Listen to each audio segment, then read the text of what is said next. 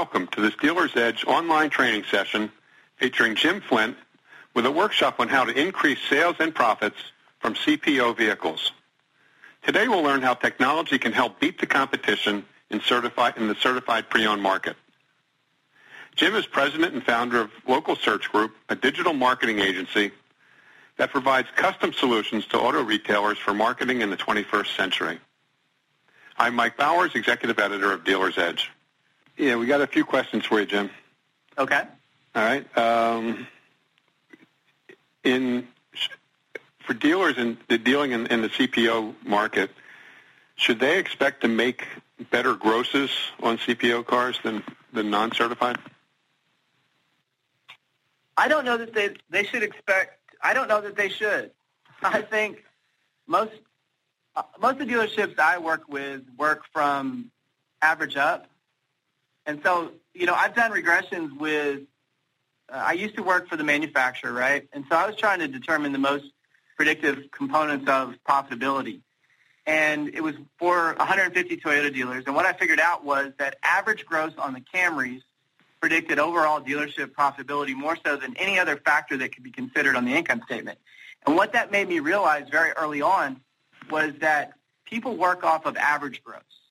And if you think about it, and that's what you're doing at your dealership, and you tell them that you want to run 1500 per copy on front and 1200 per copy on back, you know, they're not trying to to make each deal at 1500.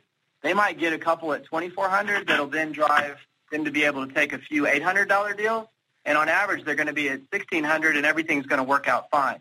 So I think the key really is to track it, but to also know that that people work toward an average gross, at least in our industry. If you're if you're doing it differently, it's because you're measuring it differently. And so if you want to have a different outcome for certified pre-owned, track it and develop pay plans around it that are separate from the straight up used car aspect of the business. Okay, and that's a pay plans is a good segue. Uh, have you seen anything really interesting in in uh, in pay plans that, that dealers may have uh, implemented to try to drive CPO sales? Yeah, I haven't seen it at the desk manager level, but I have seen it kind of at the you know sales consultant level. Mm-hmm. Your your pay plans can certainly drive outcomes, and they may drive some outcomes that you're not necessarily anticipating, because as soon as you put the bonuses in a heavier fashion on the certified pre-owned, you you can you can watch some of your other used car inventory that may be non-core specific. So, example, if you're a Ford dealer and they're used to selling Ford new, and then you put some CPO and you certify 100% of your Ford used, all of a sudden you're going to start to see your BMW that you took on trade that weekend, or that that Toyota Camry that's now at your Ford dealership, they might start getting to past that 60-day mark they might start getting long in the tooth at 70.